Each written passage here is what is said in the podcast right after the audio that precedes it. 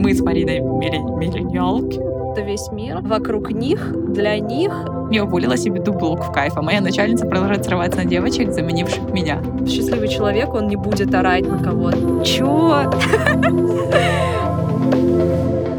Всем привет! Это подкаст «Без суеты». Меня зовут Клава, я веду блог преимущественно бьюти на YouTube и канал «Бьюти Суета» в Telegram, и я живу в данный момент в Германии. Всем привет! Меня зовут Марина, я пиар-специалист. Сейчас живу в Москве. В этом подкасте мы обсуждаем все, что нам хочется обсудить. Он о жизни, о планах на будущее и о том, что нас сейчас волнует. И сегодня мы хотим обсудить очень волнующую нас с Клавой тему. Мы хотим обсудить отношения зумеров и миллениалов и заодно коснуться токсичной культуры girl boss, обсудить э, какие-то свои истории, э, ваши истории. Мы просили вас э, присылать нам какие-нибудь зашкварные истории, связанные с работой и как раз с отношениями между зумерами и миллениалами. Если честно, я ожидала, что будет больше каких-то историй от миллениалов про то, э, как они, как им сложно взаимодействовать с более молодыми коллегами или там с ассистентами, со стажерами, зумерами. Все истории, которые пришли, да, Наоборот, они пришли все от э, более молодых людей, э, зумеров, скорее всего, про какую-то токсичность, с которой они сталкивались э, в, в свою сторону от э, более старшего начальства, миллениалов. И ну, там много у меня вопросов, конечно. То есть э, я, я прекрасно понимаю, что токсичность, и я разделяю это, что ну, не должно быть там какого-то дедовщины. Я думаю, вы понимаете, о чем я. Но иногда, иногда есть ощущение, что просто очень разная у наших поколений рабочая вот эта вот культура, культура отношения к этика. работе, да, куль- этика рабочая. Вот что ты думаешь по этому поводу? Это мы уже с места в карьер начали обсуждать, я думаю, это длительное вступление ну давай теперь обсудим. Я в целом, наверное, такой важный дисклеймер. Я не склонна прям делить людей по поколениям, что сильно все отличаются. Есть, конечно, общие черты какие-то, но их мало и в большей степени влияет то, насколько человек вообще открыт этому миру, насколько он пластичен, насколько он много, не знаю, там путешествует, чего-то читает, узнает и интересуется, нежели то, сколько ему лет. Среди зумеров есть супер, э, как бы такие ну, можно назвать это зашоренно, узко смотрящие на жизнь люди, так и среди миллениалов есть супер какие-то а, креативно, открыто, типа, свободные. Короче, эм, я тут больше смотрю на каждый конкретный случай, но общие черты такие как, что у нас вот этот больше невротичного, что нужно все сделать правильно, я наблюдаю, конечно, в большинстве случаев а, мы, как миллениалы, хотя кто сказал там, что я кто думер, дети, рожденные вот в этом промежутке 90-х, типа 94-й год, вот это все это думеры. А, вот. Мы с Мариной миллениалки, и мы, конечно, со своей колокольни... Блин, знаешь, на самом деле, вот эти вот выражения даже со своей колокольни, это какие-то миллениалская, миллениальская тема. Или вообще супер-супер 45 плюс, блин. А, короче, мы со своей стороны только можем это обсудить. Немножечко не репрезентативный сегодня подкастик. Ну, простите нас, пожалуйста, зумеры, если мы вас обосрем. Кстати, слушайте прикол, прикол. Возможно, это вам много объяснит. У меня СДВГ. Я, короче, если я куда-то улетела или запуталась, теперь могу объяснять все свои проблемы этим. Официальный диагноз мне поставил психиатр. Всем hello, СДВГшникам. Вот. Так вот, в чем-то был вопрос, mm-hmm. э, что я думаю. Я думаю, что зумеры просто, если взять рабочую этику, у нас больше неврозности, чтобы выполнить все правильно, и какого-то комплекса отличников. У зумеров больше свободы, больше свободы и креативности, но они Согласна. чуть более наплевательски относятся к дедлайнам, к каким-то обещаниям, к какому-то какой-то структуре. Вот это супер в общем. Угу. Разные есть примеры, конечно, угу. противоречащие. Еще я заметила такую отличительную черту, что э, ну да, вот среди миллениалов очень много невротичности и очень много тех миллениалов, которые там достигли какого-то уже, ну, стали начальниками на работе, и они передают эту невротичность э, вокруг, э, транслируют как бы ее на своих подчиненных. Иногда это просто излишний контроль без какого-то toxic там, излишнего воздействия. То есть они там не ругают тебя, но они просто очень много контролируют, э, пытаются чрезмерно опекать тебя, не дают тебе какой-то самостоятельности. Что касается зумеров, наоборот, у них есть такой какой-то страдающий main character vibe. Не всегда страдающий, но в целом вот этот вот main character vibe, как будто весь мир э, вокруг них, для них, и типа они вот сегодня заболели, плохо себя чувствуют, э, не знаю, три часа не отвечают, потому что страдают. А на работе их, допустим, ну, допустим, человек на удаленке, это просто вот я такой собирательный ситуация из многих ситуаций, которые были там у меня или у моих знакомых. Они, допустим, пропадают и не отвечают. Да, у них там не какая-то супер должность, да, все переживут, но так дела просто не делаются в рабочей среде. Ты типа плохо себя чувствуешь, ты будь добр, напиши это, скажи, что, ну, я не могу работать. Э, нормальные люди, как бы все все поймут. Потом, ну, как бы отключить телефон, поспи. Но вот это вот просто пропасть mm-hmm. а, и появиться потом и рассказать, как ты страдал, я не знаю, что это, но это вот э, только с зумерами я такого встречала. Интересно, почему это так работает.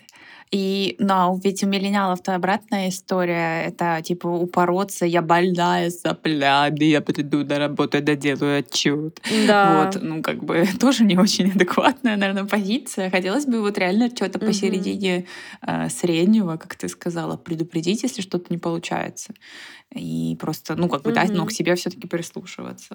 Да, но я еще заметила просто, что очень часто, вот особенно в какой-то такой около креативной среде, как и я раньше работала в агентстве, и сейчас с тобой работаю, да, у всех такие а, более-менее френдли, на самом деле, отношения, нету какой-то прям субординации, субординации, что вот тебе четкие задачи, четко их э, делай. И как бы зумеры как будто этим иногда, ну, не то чтобы пользуются, возможно, они просто не понимают, что все равно это не твои э, лучшие друзья.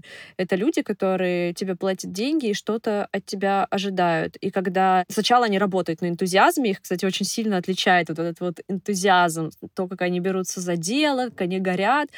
И mm-hmm. потом это все как такая зародившаяся влюбленность, резкая страсть, которая начинает угасать и угасает, и они все медленнее делают какую-то работу, которую раньше делали за один день.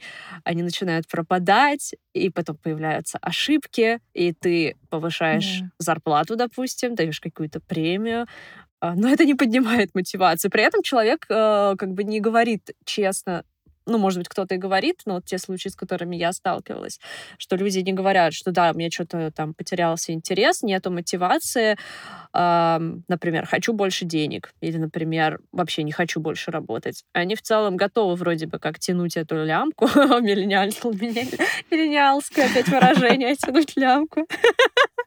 Короче, они готовы продолжать это все делать и ждут, что мы будем счастливы от того, что они делают работу хуже, чем как бы мы ожидаем. И когда ты mm-hmm. высказываешь какие-то претензии, я их высказываю всегда адекватно, какую-то критику там, что меня не устраивает. Я всегда встречаю какое-то непонимание, какую-то какую стену mm-hmm. недовольства. В общем, абсолютно на разных волнах я себя часто ощущала в этой жизни, в, коммуни... в рабочей коммуникации с зумерами. У меня я себя ощущаю на одной волне, но как типа начальница, я большую разницу вижу. Вот получается у меня как типа ну, как команда, которая какие-то там кто-то на подряде, кто-то на каких-то таких э, историях типа фрилансерских. Есть, получается, три человека, кто миллениалы, ну, включая тебя. И есть раз, два, три, ну, типа четыре где-то зумера, получается.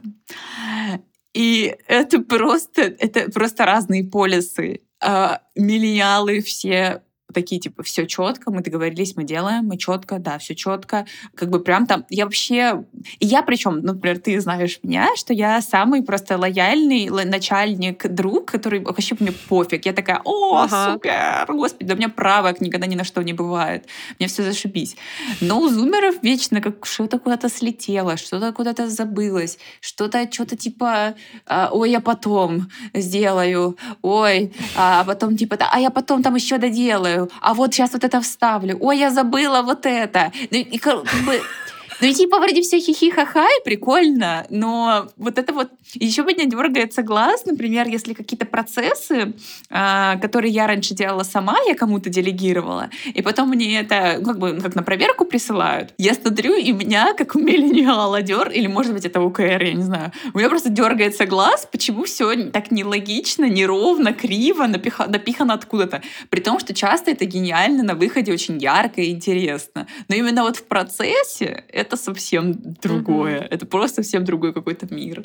И да, это прям очень интересно. И иногда меня это подбешивает, но это как бы типа баланс, наверное, между двух миров реально. Миллениалы сами не подкидывают какие-то... Mm-hmm.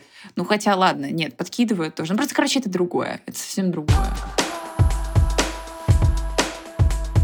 Но я понимаю тебя, вот когда я работала э, в агентстве, и часто мы там набирали стажеров или ассистентов, выкладывали вакансию, и мне на почту приходили резюме и тестовые задания. В какой-то момент я просто перестала даже читать резюме, которые вот ты иногда открываешь, и вот ты видишь листочек э, вордовский, где все написано разным шрифтом, э, выравнивания никакого вообще по тексту нету, то есть там не выравнивание, ну, типа, должно быть, по идее, выравнивание по ширине, либо по одному краю, там, в зависимости от количества ну, короче, информации. нечитабельно ну, получается, Короче, да? да, просто нечитабельно, там еще с ошибками что-нибудь. Я не понимаю, да, типа, с одной стороны, возможно, это первая работа у человека, никто не учит вроде как делать резюме, но я просто помню себя в такой же ситуации, когда я отправляла какие-то свои первые резюме, не имея еще вообще никакого опыта, я, блин, перелопатила кучу каких-то видео на Ютубе, посмотрела, я читала статьи, как правильно оформить резюме, я отправляла каким-то более опытным друзьям, чтобы они чекнули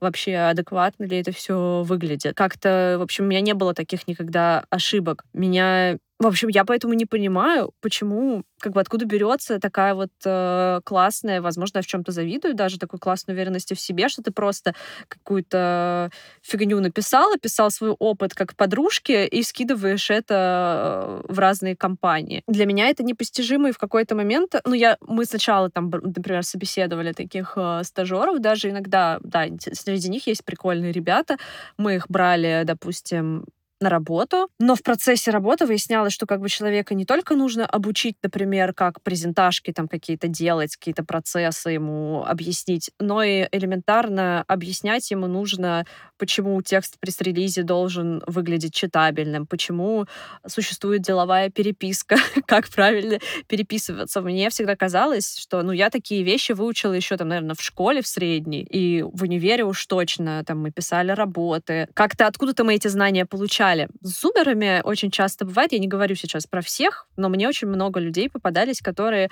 как будто скипнули в какой-то момент э, вот этот пласт знаний и общаются со всеми как э, своими тюбиками. У меня пошел другой сленг. В общем, да, это такое немного как исповедь о наболевшем. Вот да, хотелось поделиться. Я думаю, что на этот выпуск будет, э, возможно, какой-то фидбэк, наверняка негативный. Э, наверняка опять нам напишут. Ну, слушай, давай в противовес почитаем да, истории, да. которые там слали, потому что истории-то были наоборот от зумеров, да, и мы как раз давай. сейчас э, за уравновесим этот как бы гон. Меня зовут Настя, мне 24, я работала в крупном юридическом консалтинге. История о токсичном начальстве. Я проработала в компании год, и моя непосредственная руководительница была моего возраста. То есть они типа обе ну, да, правильно? Да. В общем, моя однокурсница. Сначала наша коммуникация строилась уважительно, но как только она осознала возможность руководить мной и другими стажерами, начала отрываться яро. Она была нарциссом на качелях. Кто нас люто ненавидит, то набивается в подружки. Кидала у нас документы ножницы, расшвыривала по кабинету сложенные огромные папки, стопки документов, свои задачи сливала на нас и уходила на свидание, маникюр пилатес. А потом резко могла принести пачку масок из я и конфет. Я пошла к психологу ради себя, позвала туда же подругу. Спустя полгода работы с психологом я уволила себе дублок в кайф, а моя начальница продолжает срываться на девочек, заменивших меня. А, мне кажется, если честно, что тут не в зумерах, не в миллениале дело, а в том, что эта девочка реально какая-то немножко психопатка. А, может быть, у нее какое-то расстройство психолог... ну, психики было. Mm-hmm. Потому что кидаться ножницами и документами в людей, в принципе, не очень нормально. Ну да, я максимум, что встречала в своей э, жизни э, на разных работах, это просто когда начальство может наорать и, да, там, скидывать какие-то сверхзадания, которые вообще не являются твоей работой. Но я, конечно, не встречала никогда такого агрессивного поведения. А то, что она сначала кидалась, а потом как бы приносила какие-то конфеты и масочки из-за я, я думаю, что у нее просто была такая двойственность, такая дихотомия, что... Метод кнута и пряника. Да, она сначала, ну, как бы ее что-то взбесило. Возможно, я допускаю, что люди которые были у нее в подчинении. Действительно, может быть, где-то какие-то косяки были, может быть, они текст по ширине не выровняли или забыли отправить письмо. Ну, как бы как адекватный начальник поступит, он как бы укажет на эти ошибки, и если они повторяются, ну, я не знаю, тебе выговор сделают. Она по какой-то причине не могла сдерживать свои эмоции, это там ее тараканы, но потом как бы то, что она шла и как будто бы замаливала свои грехи вот этими масочками, конфетами, мне кажется, она испытывала очень сильное, наверное, огромное чувство вины за свое поведение. И мне даже ее жалко, если честно, стало. Почему? Мне вообще не жаль. Да, блин, ну она страдает, потому что я вообще теперь думаю, что все люди, которые вот когда-то тебе хамят, на самом деле, ну, счастливый человек, он не будет Это орать правда. на кого-то или хамить незнакомым людям. Она, блин, страдает. У нее что-то очень плохо в жизни. Вот э, серьезно сейчас без какого без какой-то издевки говорю. Согласна. Это, естественно, ее не оправдывает, но это помогает, наверное, лучше нам понять таких людей, отстать от них. И вот действительно, когда вы что-то такое в свой адрес видите, и вы как бы не можете ничего сделать, это ваш начальник, но лучше просто отойти в сторону, уволиться. Я знаю, что у многих людей проблемы с тем, чтобы уволиться, потому что надо искать новую работу. В целом страшно, что на тебя еще какой-то отзыв оставят. У меня были такие ситуации, когда я просто заблокировала своего начальника в Телеграме, чтобы он мне не писал. Я не вышла на работу просто одним днем. А, у меня не было, если что, оформления. Как бывших заблокировала и ушла. Да.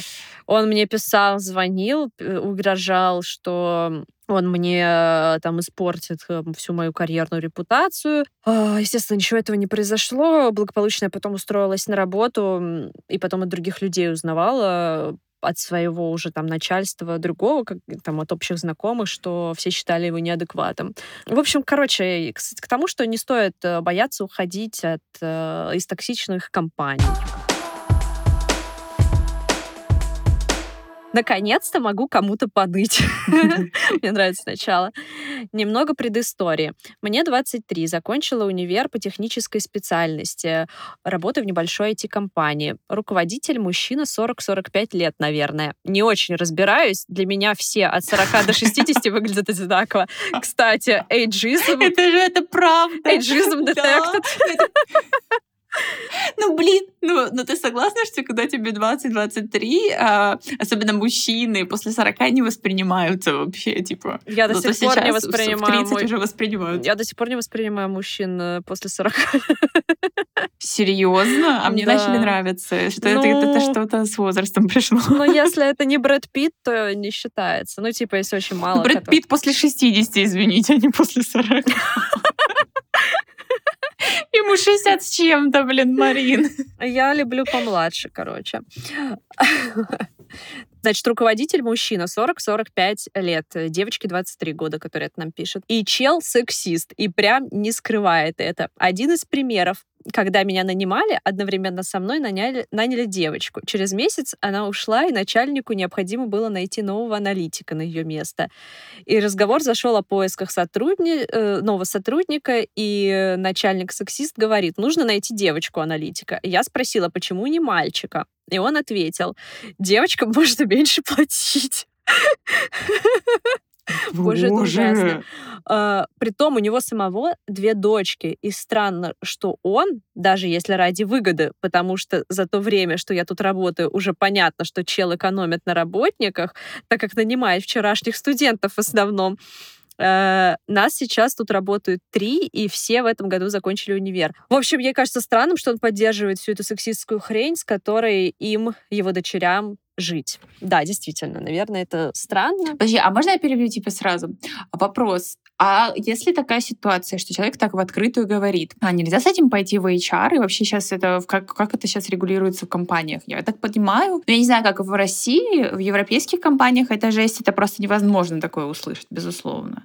И даже вот, ну, у меня, конечно, компания была это жесть, ну, как бы, там был, там в другом, то есть там были вот эти все истории, что девочки, цветочки, но там, конечно, никто в открытую не говорил, что девочкам можно меньше платить. Это в целом, ну, это жесть. Это как бы, ну, это даже, даже если бы он не привязывался к полу, он бы просто, если кому бы сказал, что кому-то можно меньше, кому-то больше платить, это сотруднику другому. Ну, типа, другому сотруднику нельзя ничего знать про зарплаты других людей. Это в целом противоречит какой-либо этике. И вот у меня вопрос, а с этим нельзя пойти куда-то в HR и как-то вообще решить этот вопрос? Ну, смотри, если, если ты работаешь в компании большой, типа, я не знаю, там, Яндекс, Авито, что-то еще, естественно, ты можешь пойти и нажаловаться, ну, какой-то написать какое-то там письмо с жалобой на своего руководителя, непосредственно начальника. Но, допустим, вот у меня была ситуация, когда я работала в агентстве. Кстати, эта ситуация была не у меня, а еще до меня.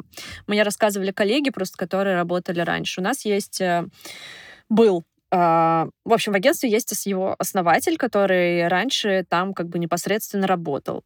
И, боже, сейчас, если кто-то из моих бывших коллег э, послушает, все сразу поймут, о чем речь. Но в целом эта история, если что, она уже давно вышла за рамки агентства, ее уже все пообсуждали, поэтому я ее расскажу. Я считаю, что такое надо рассказывать.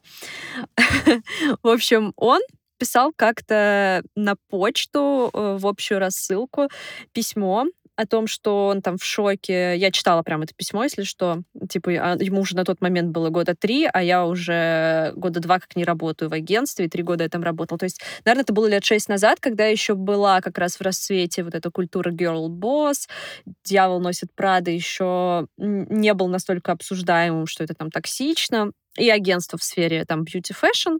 Понятно, что это все такое вот культивируется как раз э, такая немного токсичная культура. В общем, письмо, которое пришло всем рассылке, он там высказывался о том, что после вчерашнего собрания, где были все, он вообще в шоке от внешнего вида э, сотрудников, э, ну там 99% это девочки. Почему вообще не краситесь?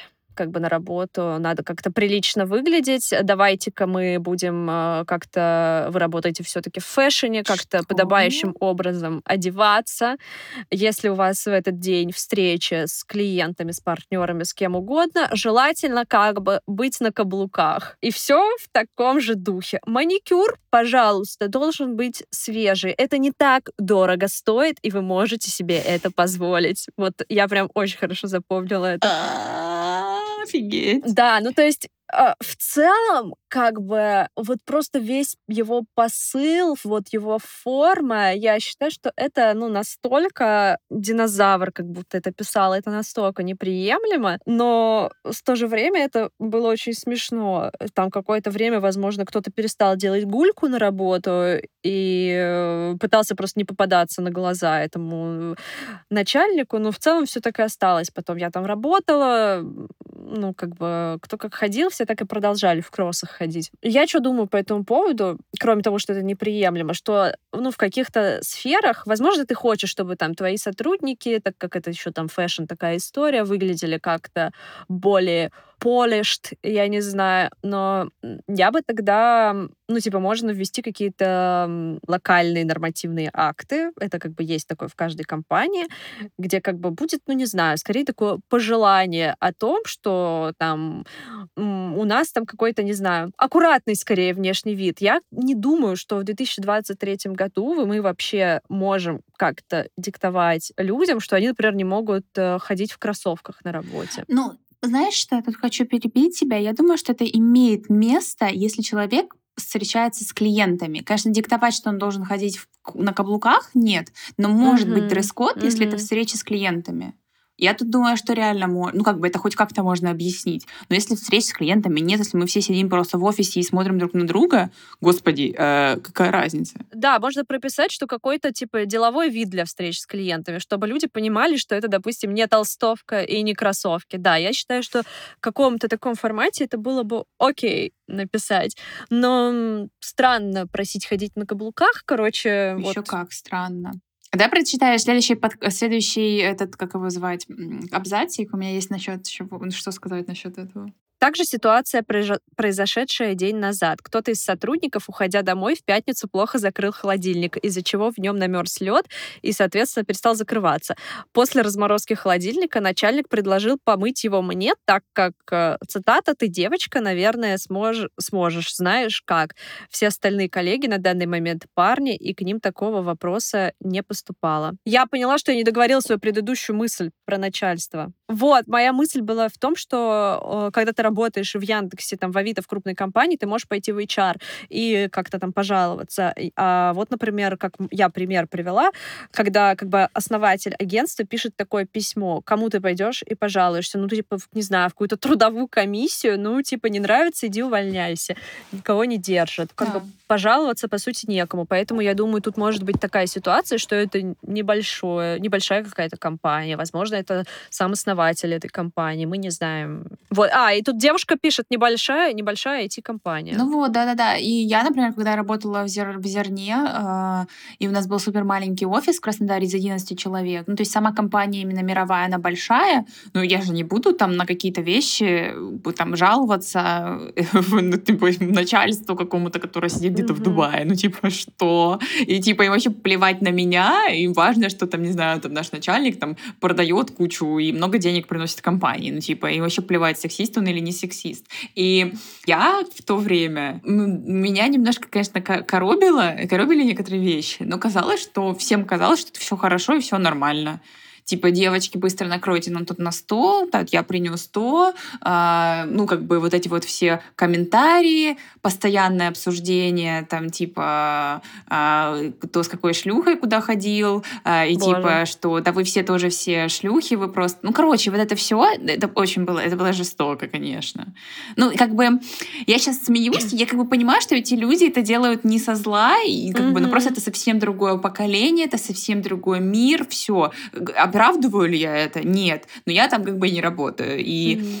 мне кажется, что я иногда даже могла пресекать какое-то отношение ко мне похожего образа. Я даже помню, что когда перевелась в Москву, некоторые моменты я прям пресекала. Типа, если какой-то приходил хер на меня орать, ну, я типа говорила, типа, со мной так нельзя разговаривать. И мне было срать начальнику или, не, или нет. Ну, типа, окей, но они меня уволят. Ну, может быть, да, у меня не было такой ситуации, когда мне надо было держаться за какую-то работу, я не могла никому слово поперек сказать.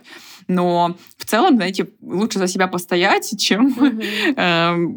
э, как бы жрать говно и какие-то сальные шуточки в свой адрес mm-hmm. выслушивать. Короче, я считаю, что если у вас это не работа, в которой просто, ну, это последняя ваша надежда вам кормить 10 детей, и, ну, никто вас вообще никак не поддерживает. Ну, нет, ну, бывает реально ситуации, что, ну, у тебя нет возможности сейчас, пока не нашел другую, ну, уволиться. Нужно как-то себя прокормить. Если не, не критично, то просто как бы очень хорошо отстаивать вот эти свои границы и устанавливать, что, блин, со мной так разговаривать нельзя. Сами помойте холодильник, сами разберитесь, кто, вызовите клининг, если вам это нужно. Ну, типа, возмутительно это, возмутительно, короче. Само это хер холодильник. Девочка, ты, наверное, знаешь как. А ты, наверное, можешь погуглить. Хер старый. А еще очень интересная штука, ну как интересная, такая, типа, меня смущающая, что почти у всех начальников, э, вот, с которыми я имела удовольствие общаться, были какие-то любовницы, в том числе с работы, с каких-то отделов, это часто молоденькие девочки. И все это преподносилось как какая-то игра. И эти девочки этим гордились, и они, типа, имели какую-то власть ну, типа, ну, короче, это все как-то было очень неприятно. Но как будто люди в этом мирке жили, и казалось, что им все, им казалось, что все нормально. И вот это противно, что все типа по правилам, по тем игралось, и всем было окей. Я думаю, что в таких классических компаниях, как ты рассказываешь, где вот этот вот сексизм классический, я просто в фэшне работала, и у нас немного все это было а скорее, как «Дьявол носит Прада» из этой серии. В таких там, типа, где мужской мир, вот этот вот э, мужики какие-то, мне иногда кажется, что люди заводят вот эти вот романы, они ведут какую-то двойную жизнь, вот у них есть дом, семья, такая, может быть, чуть-чуть даже скучная, но на работе-то они проводят больше времени, им там надо как-то себя развлекать, поэтому отсюда случаются все вот эти вот романы, интрижки, любовницы на работе. Это ужасно. Я, если честно, думаю, что ну, я бы вот я бы не хотела оказаться в такой ситуации. Но я тоже от некоторых людей слышала, что вот у них это, ну, как бы норма, что и у женщин там какие-то э, романы на работе, при этом у нее там муж есть и ребенок, она не собирается ни с кем разводиться. Это как такое, ну, развлечение чтобы работать было веселее, чтобы хотелось идти на работу. И у мужчин так тем более это какая-то, не знаю, какое-то доминирование, э, самоутверждение. Это ужасно. Да. Я надеюсь, что это вымрет когда-нибудь. Но мне хочется верить, что вымирает. Вообще из-за того, что я в Европе, мне вообще кажется, что какой-то другой мир, этого не было, это была неправда какая-то. Но, по сути, мне кажется, до сих пор, наверное, очень много где это так. Ну что, читаем следующую историю? Давай я про медсестру. Давай. Дальше работа в, мед, в медицине. У меня, кстати, подружка э, очень близкая, она хирург-гинеколог, она очень много всего рассказывает, и врачи — это тоже, конечно, жесть. И вот эти все штуки, и дедовщина, и сексизм, и романы, и все такое — это просто трэш. Это просто трэш. Ну, типа, э, я не знаю, надеюсь, сейчас ни у кого не подниму тревогу на этот счет, но я бы никогда не хотела себе партнера работающего в медицине, в больнице, блин. Это просто шесть. Это какая-то, это какой-то капец. Мне кажется, там никого нет э, святого. Они все там со всеми спят. Эти ночные смены. Это просто, короче, жесть. Ладно. Итак, история. А все тоже, мне кажется, потому что это помогает им справляться с их работой. В том ну, числе. Мне так кажется, я не оправдываю. Но это следствие какого-то вот... Э, вот прикинь, если бы ничего это не было, была бы просто работа. Да. Я еще, знаешь, это как объясняю, что в целом у врачей есть небольшая деформация на тему человека, тела, на тему какой-то физиологии. Ну, типа, они сталкиваются со смертью, с болью, с mm-hmm. тем, что там тело разрезают, ну, условно, да. Mm-hmm. То есть у них немножечко на другом уровне мысли о физиологии мне кажется. Угу. Наверное. И плюс, естественно, график не придает э, как бы верности супружеской. Ну, естественно, если у вас ночные смены, вы сидите и ни хрена не делаете, вы там, ну, как бы, пока ждете там чего-то. Ну, короче, это, это да, это жесть, это отдельный мир. Так вот, история, которую нам прислали. Вообще, простите, врачи, если вы супер эм, преданы своим э, партнерам, простите нас, пожалуйста. Но я думаю, что у вас таких мало. Да ладно. История, которую нам прислали, не про меня. Работаю медсестрой. Мое ближнее начальство — это старшая медсестра и врач, с которым я работаю. Первое. Тут три истории. По просьбе врача я вышла в свой выходной, чтобы полечить знакомую врача. Мною подразумевалось, что мой выход на смену будет оплачен по часовой оплате, и врач предупредит старшую медсестру. По итогу оказалось, что врач никого не предупредила, и когда старшая медсестра начала выяснять, в чем же дело, они, врач и старшая, без моего присутствия решили, что эти часы мне не оплатят. Какие-то суки, если честно, на мой взгляд. Ну вот это, кстати, тоже то, о чем моя подружка часто рассказывает, что есть какая-то, ну, конечно, не от всех, есть замечательные люди и замечательные коллективы, но бывает какая-то конкуренция, бывает какая-то вот эта история, что младшенькая выйди там подмени и сделай, и нужно свой авторитет какой-то заслужить. Э, да, это, конечно, э, интересная ситуация. И мне вообще кажется, вот это, когда ты выходишь лечить кого-то знакомого, это всегда как-то покрыто какими-то недомолвками. Вторая история в этом же кейсе. С этим же врачом неоднократно от врача были просьбы сделать личные его дела.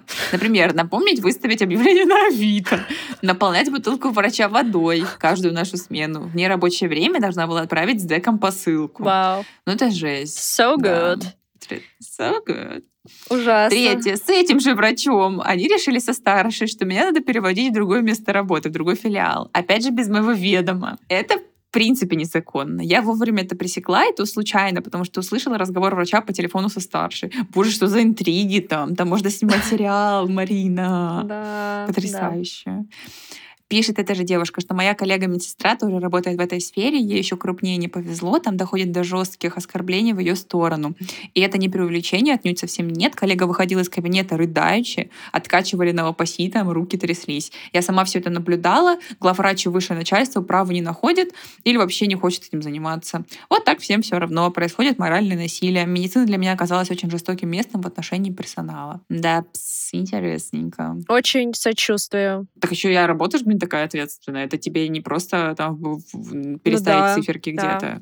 Ну, типа, не ты жизни спасаешь. Ну, типа, а еще вот такое давление, если на тебя... Мне кажется, это может просто отбить всякое желание быть частью этой системы. Но я думаю, что все, конечно, зависит от коллектива и организации я верю, что не везде так, и можно, наверное. Понятно, что часто еще первые места работы, ты как бы за них держишься, потому что тебе нужен опыт, их сложнее найти, но можно просто думать, что это когда-нибудь закончится обязательно, вы получите там, не знаю, свой опыт, и просто уволитесь оттуда и забудете это как страшный да, сон. Согласна. А потом вы сами станете а потом вы сами станете этим начальством и помните те времена, когда с вами так поступали, и, пожалуйста, не отыгрывайтесь на своих да. подчиненных. Потому что, мне кажется, часто соблазн есть потом. А со мной так же. Да. Вот в наши времена. Знаете, что мы делали? Да, типа я страдал, и поэтому вы, как новенькие, тоже должны пострадать. Давай еще последнюю историю прочитаем. Тоже про IT-компанию. Я 2002 года рождения. Я только что закончила универ, и этим летом работала в IT-компании. Мой опыт такой, что у меня с HR-менеджером была... Мой опыт такой, что... Ты тоже не можешь это прочитать.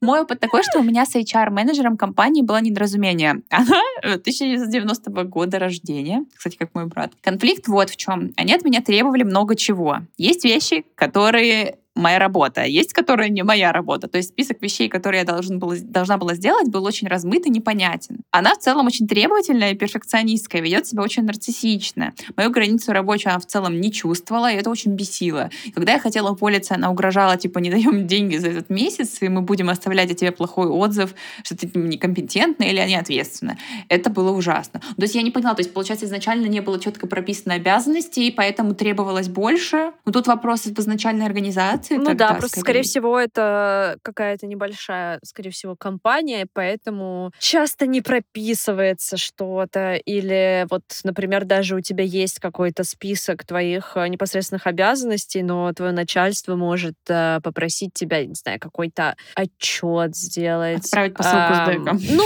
блин, я один раз за свою начальницу как бы делала... А, у нее была командировка, она вернулась, и там нужно было в бухгалтерию, типа, передать смету ее расходов, типа, там посчитать все, сделать табличку, и ей было лень это делать самой, она попросила меня. Ну, хотя, ну, я могла сказать, на самом деле, что это не мои обязанности, но я такая, типа, блин, я там ассистент, окей, я это сделаю. В целом я подумала, что, ну, мне даже полезно было поучиться делать нормально сметы. Я как-то это сделала, ну, понятно, что такая, блин, это не моя работа. Ну, а что я ей пойду скажу?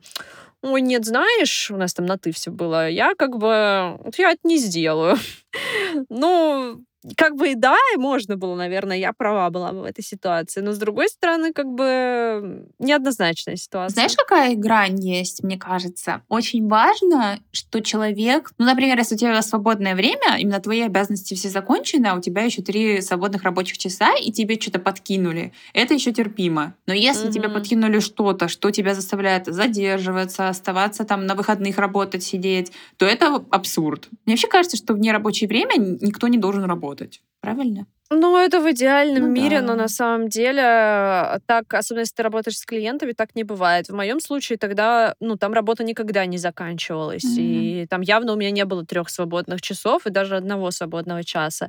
А у тебя всегда есть какие-то задачи, которые можно сделать. Плюс, если ты работаешь, ну, допустим, вот я работала в сфере маркетинга, пиара. Допустим, клиент ожидает, что там у кого-то блогера выйдет пост, тебе блогер не отвечает целый день, а потом он тебе в 7 часов вечера вечера пишет, давай выложу пост через час в 8, а у меня как бы рабочий день закончился. Но клиент ждет пост сегодня, то есть я уже после работы согласовываю еще этот пост, и мы его, там в 9 вечера выкладываем. Хотя я могу сказать, что, ну, нет, значит, давайте-ка на завтра перенесем, а я понимаю, что завтра этот блогер опять может мне перестать отвечать, или там уже другой какой-то контент у него запланирован. Поэтому как бы мир не, не идеален.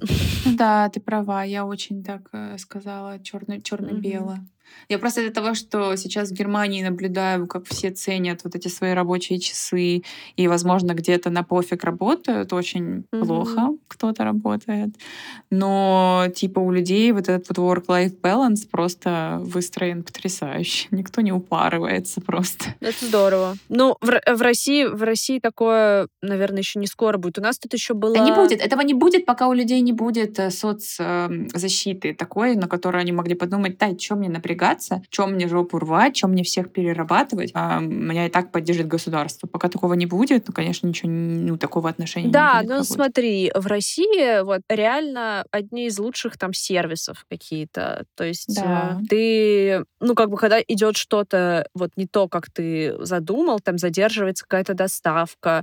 А если это, ну, большинство компаний в России, они там, не знаю, тебе промокод дадут, а, извиняться 10 раз, с тобой будут вежливо общаться, и при этом, если такая ситуация происходит э, в Европе, ну, как бы у людей закончился рабочий день, тебе там никто не, не ответит. Да, там они профокапились, ну и да. все, в принципе. Ну, это обратная сторона вопроса. Да. Это типа такое. Я думаю, что, конечно, в идеале, опять-таки, как мы обсудили, идеального мира не существует. Это mm-hmm. что-то посередине должно быть. Но что там, что там, есть, конечно, свои проблемы. Но в России не будет точно не скоро mm-hmm. расслабленного отношения и уважения своих рабочих рабочих часов, потому что, блин, людям нужно выживать, многим. Людям нужно бороться mm-hmm. за какие-то свои места, и как-то социальных лифтов очень мало. Поэтому mm-hmm. только своим каким-то трудом и чем-то таким. Или выходом замуж за начальника. Да. Еще хотела обсудить такую тему в Телеграме наткнулась на обсуждение про неоплачиваемые стажировки. Есть такой point, что э, неоплачиваемые стажировки — это зло, mm-hmm. как бы вообще такого не должно быть. И я, с одной стороны, у меня тут двойственное мнение. Я человек, который сама проходила бесплатные стажировки, ты получаешь опыт, у тебя ты не несешь никакую ответственность, но тебе ничего и не платят. Но ты чему-то можешь научиться и получить э, в резюме строчку, что ты стажировался в такой-то компании, что достаточно ценно на самом деле. Есть сферы, та же IT-сфера, где стажировки, во-первых, оплачиваются, а, во-вторых, э, я, кстати, недавно об этом с удивлением узнала, что лю людям, которые как бы еще за которыми закрепляют стажера, им как бы еще доплачивают за этого стажера. Я просто у меня было очень много стажеров, которых там я обучала, там кого-то потом брали в штат, кого-то не брали, но как бы стажер это всегда такая дополнительная нагрузка, ты должен потратить достаточно много времени, чтобы объяснить ему, как э, вообще все работает, что тебе от него нужно. И, по сути, да, он делает какую-то работу, он тебе помогает, но ты все равно тратишь на него время и вкладываешься в этого человека. Э, мне никогда в той сфере, где я работала, в той компании, за это, естественно, не доплачивали. И никому не доплачивали, нет просто такой практики. Вот есть э, компании, где и стажерам платят, и людям, которых обучают, менеджерам тоже платят. И это, конечно, идеально, мне кажется, это супер. Но посмотрим как бы правде в глаза. В том же IT ну, как бы сейчас большой спрос на айтишников, поэтому у них зарплаты выше, и как бы это все как бы экономически обусловлено, можно сказать. А, сфера маркетинга и тем более моды, где я работала, в нее и так как бы каждая вторая девочка там хотела работать, в случае, раньше либо в глянцевом журнале, либо там быть моделью, либо вот в фэшне, в пиаре работать очень много людей туда э, стремились, и поэтому как бы э, предложение всегда превышало спрос. Э, при этом особых каких-то навыков на самом деле изначально не нужно. Нужно просто быть типа внимательным, коммуникабельным, но на самом деле ответственным. Поэтому достаточно такой, с одной стороны, низкий порог входа, с другой стороны, очень много желающих, и поэтому как бы лишний раз платить еще людям, стажерам, которые вообще ничего не умеют, у них нет никаких hard skill ов, по сути, компании не могут. Плюс э, у самих компаний меньше доход в этих сферах, типа как fashion, и поэтому они не могут себе позволить оплачивать эти стажировки, но люди все равно же хотят работать в этих сферах, и, короче, мой поинт в том, что, да, мы можем сколько угодно возмущаться, но выбирая какую-то индустрию, в которой мы работаем, мы должны понимать современные реалии и быть, наверное, готовыми столкнуться с ними, потому что все это все равно экономически обосновано. Как бы, если большое, большое предложение на рынке, ну, типа, вы будете работать за спасибо первое время. К сожалению, это так. Может быть, когда-то что-то поменяется. Ну да, и я сейчас, пока ты рассказывала, стала думать, а куда бы я сейчас пошла работать бесплатно? В ту сферу, сферу, в которую я да. очень хочу попасть, да, я пошла. Я бы не стала работать бесплатно э, в том, что мне неинтересно. Угу. И все. Вот и большая разница, мне кажется. Да, работа должна быть оплачиваемой, но если ты только начинаешь чем-то заниматься, и ты сильно этим горишь, мне кажется, почти все готовы набраться какого-то опыта бесплатно, в какой-то проект классный попасть, чтобы потом а, с этим уже резюме куда-то угу. дальше идти. Потому что в целом, если ты где-то что-то начинаешь, если у тебя пустые строчки в резюме, но ты вдруг в новую какую-то приходишь индустрию, ну типа у тебя очень мало шансов, тебе нужен опыт. И так или иначе его необходимо набираться. Да, вот и было просто очень много комментариев под э, статьей про вот эти все бесплатные стажировки. Вот, а что делать людям, которые учатся, допустим, э, в универе, им еще нужно оплачивать э, там жилье, э, есть, работа у них, допустим, вот эта стажировка неоплачиваемая. Вот э, это же несправедливо. Что им делать? Вот как ты думаешь, что им делать? Я не знаю, тяжело студентам. Мне было тяжело. Я шла на работу, куда только меня брали я делала какие-то подработки, переводы, фрилансы, с детьми занималась английским, все что угодно. Короче, я не знаю, что делать, просто страдать. Вот реально студентам тяжело приходится. Либо ты же рвешь жопу, ходишь по каким-то шабашкам. Шабашка тоже слово миллен... ну, да, это, блин, даже бумерское. Вот. Либо ты голодный студент. Ну чё? Либо у тебя богатый родитель. Generation Wells. Нет, если у тебя, если у тебя обеспечивают родители, ты учишься и, допустим, можешь себе позволить работать бесплатно, благодаря родителям, это, конечно, лучший вариант, я считаю, потому что, ну, ты студент, и ты еще работаешь, набираешься опыта. Это абсолютно окей, что ты не зарабатываешь. Но понятно, что когда у тебя ситуация, тебя родители не могут поддерживать, ты учишься, и тебе нужна работа. Но я бы сказала, что тогда работа за бесплатно не для вас. Вам, ну, просто на mm-hmm. данный момент э, вы не можете себе позволить объективно пойти в ту индустрию, которая вот в такой экономической ситуации, что там не платят зарплаты стажерам. Это не потому, что все компании такие плохие. Отчасти, да, все компании стремятся конечно же, заработать денег. Но я думаю, что если бы мода, например, была такой же богатой сферой, как тот же IT сейчас, то ситуация была бы другая. Короче, надо реально смотреть э, на вещи. Надеюсь, я никого не разочарую этим высказыванием. Просто не идите в моду а, и в бьюти. Нет, ну, с одной стороны, да, но с другой стороны, если вам очень хочется работать в этой сфере, найти пути можно.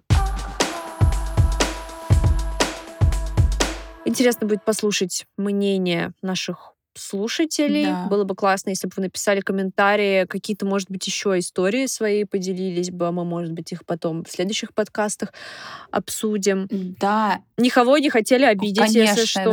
Да. И еще я, на самом деле, очень благодарна тем, кто представит нам истории. Это очень э, классно, что вы делитесь. Мне кажется, это может оживить наш подкаст и принести какие-то мнения отличные от наших. Поэтому обязательно пишите нам. Мы будем в Э, в телеграм-канале именно э, без суеты публиковать вопросы для следующих подкастов, чтобы вы прислали свои истории анонимно или нет, как хотите. А вот. И также я буду шерить у себя в телеге обязательно это. И Марина тоже в своей телеге тоже будет шерить. Короче, следите за анонсами. Да. Всем спасибо. И всем пока, до новых встреч. Всем пока. Пока-пока.